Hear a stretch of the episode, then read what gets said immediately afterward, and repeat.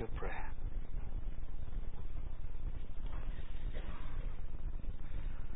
Heavenly Father, as we turn to reflect together on your word, we realize what a solemn thing this is. Even as we listen to these words, as we've read them together, they humble us. We recognize that crucial, eternal issues are involved here.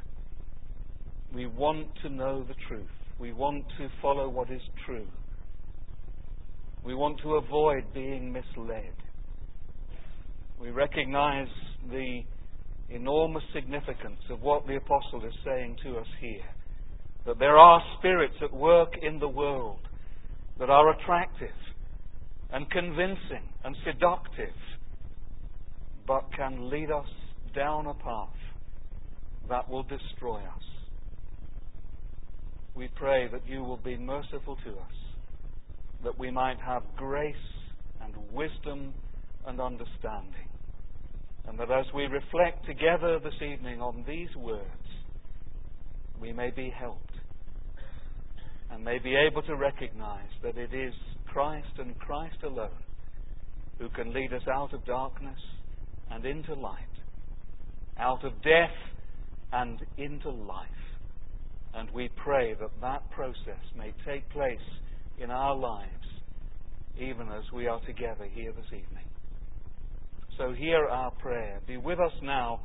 Guide us as we reflect on these verses and grant your blessing to each one of us as we pray in Jesus' name. Amen.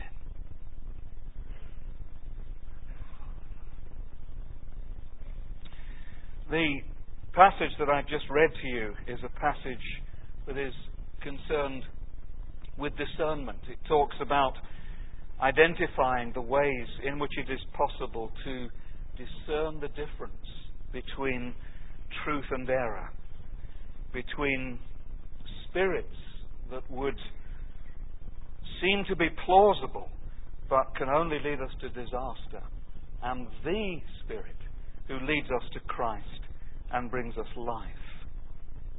It's, I think, a, a passage that is particularly relevant at the beginning of the 21st century in the society of the Western world. Perhaps in some ways it seems to be more relevant to us now than it might have done, say, 50 or 60 years ago in the Western world. Uh, if we went back that far, there would have still been a very widespread influence of the Christian faith and the Christian message throughout the culture of the West. But at this time, as, as all of us are aware, we live in a very different society. We live in a society which is pluralist, in which there are many possible options that are open to us. We may choose to believe or not to believe. We may choose from a whole variety of religious possibilities. And almost all of us today come into contact with those other possibilities and with people who bring to us, bring to our awareness the existence of other faiths. Um, there's just a little video clip which um, I'm very grateful to the technicians for identifying on the BBC earlier in this week, and many of you will recognize it as they play it to us now.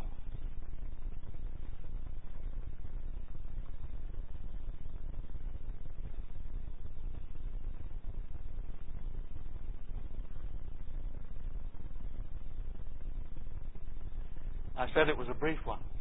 It's, um, you will recognize it as the filler that comes between BBC programs. The old uh, filler that was used of a, of a globe that floated across the sky has now been replaced by these various sequences of dance in different situations. Uh, I don't know about you, but it, it seems to me that it illustrates very well the change that has come in our culture that when the BBC wants to identify something that everybody can recognize and everybody can be comfortable with, we have Tai Chi in the Scottish Highlands. Um, it would have seemed to me that if it was to be really authentic, something like uh, a, a Gaelic congregation singing the Psalms in the Highlands might have been truer to the tradition of the north of Scotland. But here's the change that has come.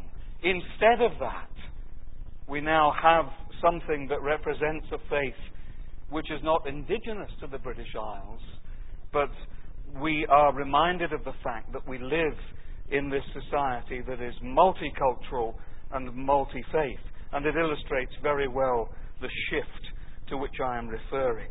Now, it seems to me that, that in a world like this, that makes the question that is being dealt with in this text all the more urgent.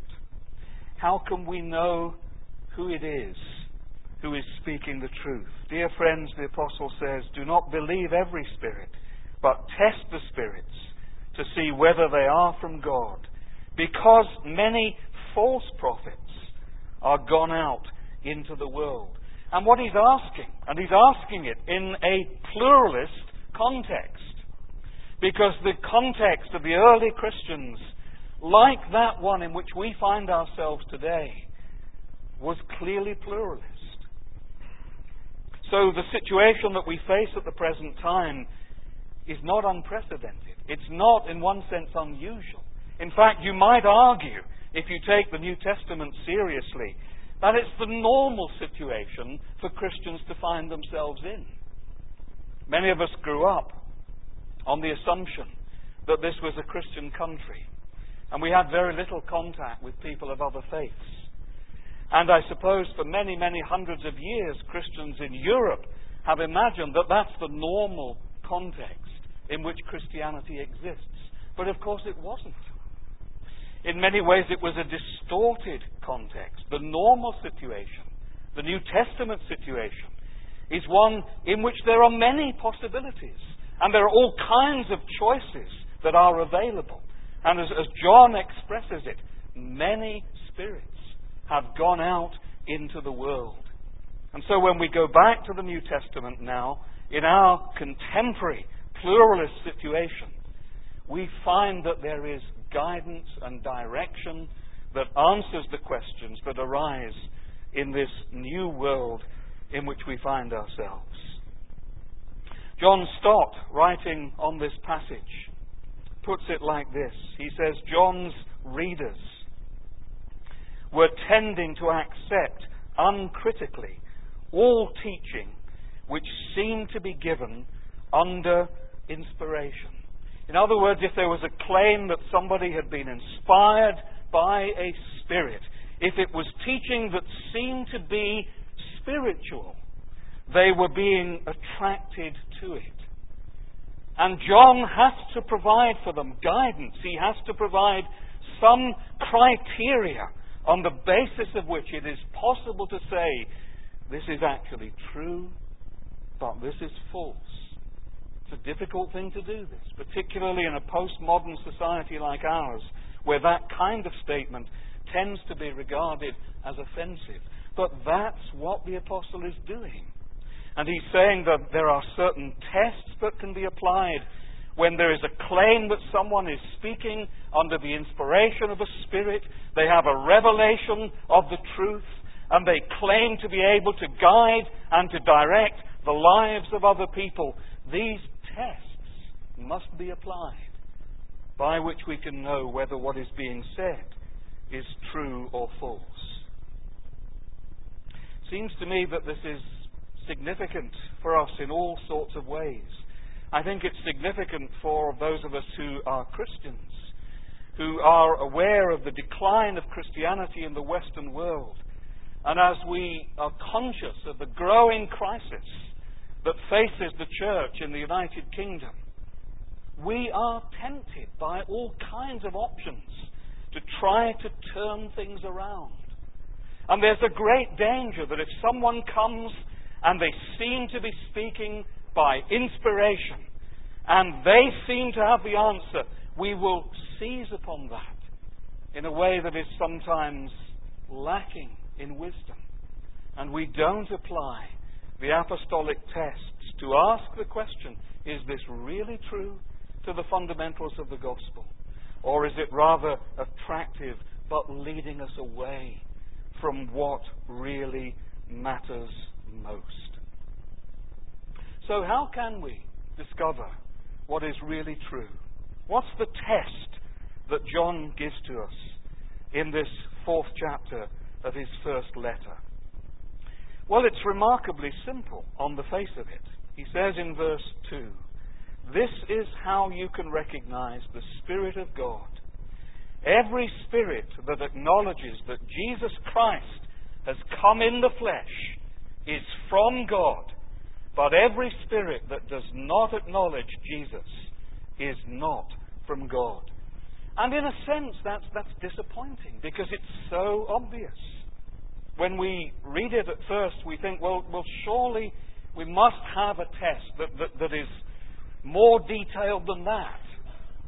We might hope for something that is perhaps deeper in its theology, more complex in its reasoning. But John says, no, no, here is the test. Actually, it is very simple. Does the Spirit confess that Jesus has come in the flesh, or does it not? In other words, is it true to what really matters most? Does it confess the reality of the incarnation? I think that it's very challenging that the test should be given to us in a way that is so brief and so simple. Very often down the ages, Christians have wanted to apply all sorts of other tests, and they've added different levels and different layers in order to discover whether a spirit was really speaking the truth. Presbyterians have the Westminster Confession, and it's a very detailed statement of faith. It says many things that are helpful and true, but it goes well beyond this statement of the Apostle John. Anglicans have 39 articles of faith. And they say things that are very true and very significant and very important. But they go well beyond this straightforward statement of the Apostle John. Other Christians have added all sorts of things that they demand you believe before you can be accepted as one who is truly following Jesus Christ. It may be a pre tribulationist rapture. It may be a whole list of things to which you are expected to ascribe your confession of faith. But it goes well beyond this clear, simple statement of the Apostle John. Every spirit that acknowledges Jesus Christ has come in the flesh is from God. What it seems to me the Apostle is saying here is this there are many things that are important, but there is one thing that is supremely important. It is possible to say all kinds of things about Christ and the gospel and Christianity. But if we ask the question, what is absolutely essential? What is the minimal confession of faith? It's here in this statement. It's the confession that in Jesus Christ, God has come to dwell among us. God has come in human flesh, in human form. In Jesus, God has really dwelt among us. And in the person of Jesus Christ, we have therefore all we need to know. This, John says, is what matters most. This is what is absolutely fundamental. Not a list of beliefs about Christ, but Christ, the incarnate Son of God. And that must be our focus. And there is our test. Is Christ absolutely central? In any movement, in any person that claims to be spiritually inspired, does it lead us to the very heart of the gospel in the confession of the incarnate Christ. That is indispensable to the gospel. Having said that, let me hasten to add that if this statement seems to be brief and simple, we should not confuse brevity with superficiality. Jesus Christ has come in the flesh. A brief statement, but it's certainly not superficial. Every aspect of it will take eternity to unravel. It points to the pre existence of Jesus Christ. He has come in the flesh. Who is this man, Jesus? It opens up all kinds of possibilities concerning the pre existence of the Son of God. It places Jesus at the very center of the Christian faith. And it focuses on the redemption both of human beings and also of creation. He has come in the flesh. He's not a pretend human being. He's not an appearance, a phantom. God took human flesh. Human flesh, that which is created, the creation, is the object of God's love and mercy and His redemptive grace. And so there are subjects here that will, will exhaust the most profound and devout of minds in all the ages and to all eternity. And then notice that John says that this has to be, in the NIV, acknowledged. Every spirit that acknowledges that Jesus Christ has come in the flesh is from God. I'm not sure that the word should perhaps not rather be translated confessed. It's not just a matter of a bare acknowledgement. But if we once see who Jesus is, this requires to be confessed. One, when the time comes where you recognize that this is really true, it becomes something that transforms the whole of your life. Once you discover that Jesus Christ has come in the flesh from the Father, and you make that confession, it is not something that can be marginal or additional to other things in your life. It becomes foundational and central to everything that you are. It is a life transforming faith. And this, John says, is the test for those spirits that are abroad in the world. Is, is this what they confess? Those who come, as it were, on the fringes of the church and, and would seek to offer solutions to the crisis of contemporary Christianity, here's the basic question that has to be asked of them. Do they really make the incarnate Christ utterly central? Of course, this is not the only test. If you look back at chapter 2 and verse 6, there's an ethical test that comes alongside this one chapter 2 and verse 5 If anyone obeys his word, God's love is truly made complete in him. This is how we know we are in him. Whoever claims to live in him must walk as Jesus did. Which, of course, is where the Gospels are so important.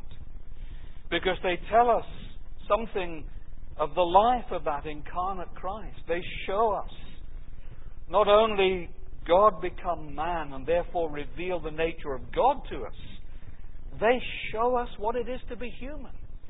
And in Jesus, we see what we were meant to be. We discover a true humanism. I think this is something that it's very important to stress in the context of our modern world. For the last uh, 200 years, people have believed that you could dispense with God and once you had eliminated God, then you would discover how to be truly human. Get rid of the Father, and man would come of age. And we imagine for 200 years in our Western culture that we had a true humanism because we'd broken the shackles of religion. The truth is otherwise. And we find ourselves now in a world where we're no longer sure what it is to be human. And having abandoned the Father, we wonder who we are. And the great thing about the gospel is that it not only points the way to God, but in discovering the Father through Christ, we discover who and what we are. And as Christians, I think we have a, a huge responsibility to live full human lives in the context of a suffering and a broken world. That people, as they look at those who follow Christ and walk as Jesus did in a world that is loveless and suffering in all kinds of ways, can discover that in Christ we find the way to be fully and truly human. This brings me to the last thing that I want to point out to you this evening from this text. And it's the conviction in the second half of this paragraph that those who belong to the little flock of Christ are indwelt by the Spirit of God. Verse 4 You, dear children, are from God and have overcome them, because the one who is in you is greater than the one who is in the world. The assumption in this passage is that believers remain relatively few. Those who follow the other spirits are far greater in number. So again, we find that what, what, what we read in the New Testament resonates with our situation in a post Christian secular society. And in this situation, there are all kinds of temptations. We can become easily discouraged. And we can easily be led into ways that actually involve the compromise of the truth of the gospel. The apostle reminds these Christians, few, relatively few in number as they are, in a hostile world, that they are indwelt by the Spirit.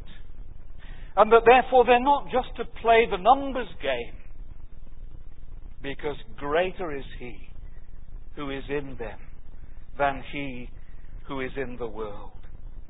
They possess, and those of us here who know what it is to confess Jesus Christ as Lord, possess an inestimable treasure. A number of weeks ago, I was listening to a discussion on the radio. It was um, an interview with a, a woman whose mother was being threatened with imprisonment because she had failed to send her daughter to school. You may remember the case some, some few months back. And uh, the law was being invoked against this family because the daughter was a persistent and, and, and constant truant and was, was causing all sorts of difficulties. And the interviewer was talking to the other daughter about her sister and her mother and interviewing her in what I felt was an extremely hostile manner, as though this was a degenerate and, and utterly hopeless and socially irresponsible family. And as I listened, I heard this lady say with great dignity, But you don't know my mother, and you don't know my sister. I know my mother and my sister and my family, and I know the circumstances in which we've come into this crisis. And I know the pressures that are coming upon our family because of this media focus on the difficulties that we are encountering. She knew her mother. She knew her sister. She really understood the situation. I think that John is using the word know in that kind of way. Believers in Jesus really know the incarnate Lord. And that is why they confess that Jesus Christ has come in the flesh. And however difficult the times, however hard it may be to confess Christ in a world like this, they know that He is the truth, and they know that they are blessed with an inestimable blessing in knowing Jesus Christ, who has come from God. God grant that all of us, in a pluralist world, an uncertain world, may humbly, faithfully, and joyfully confess Jesus Christ as Lord. Amen.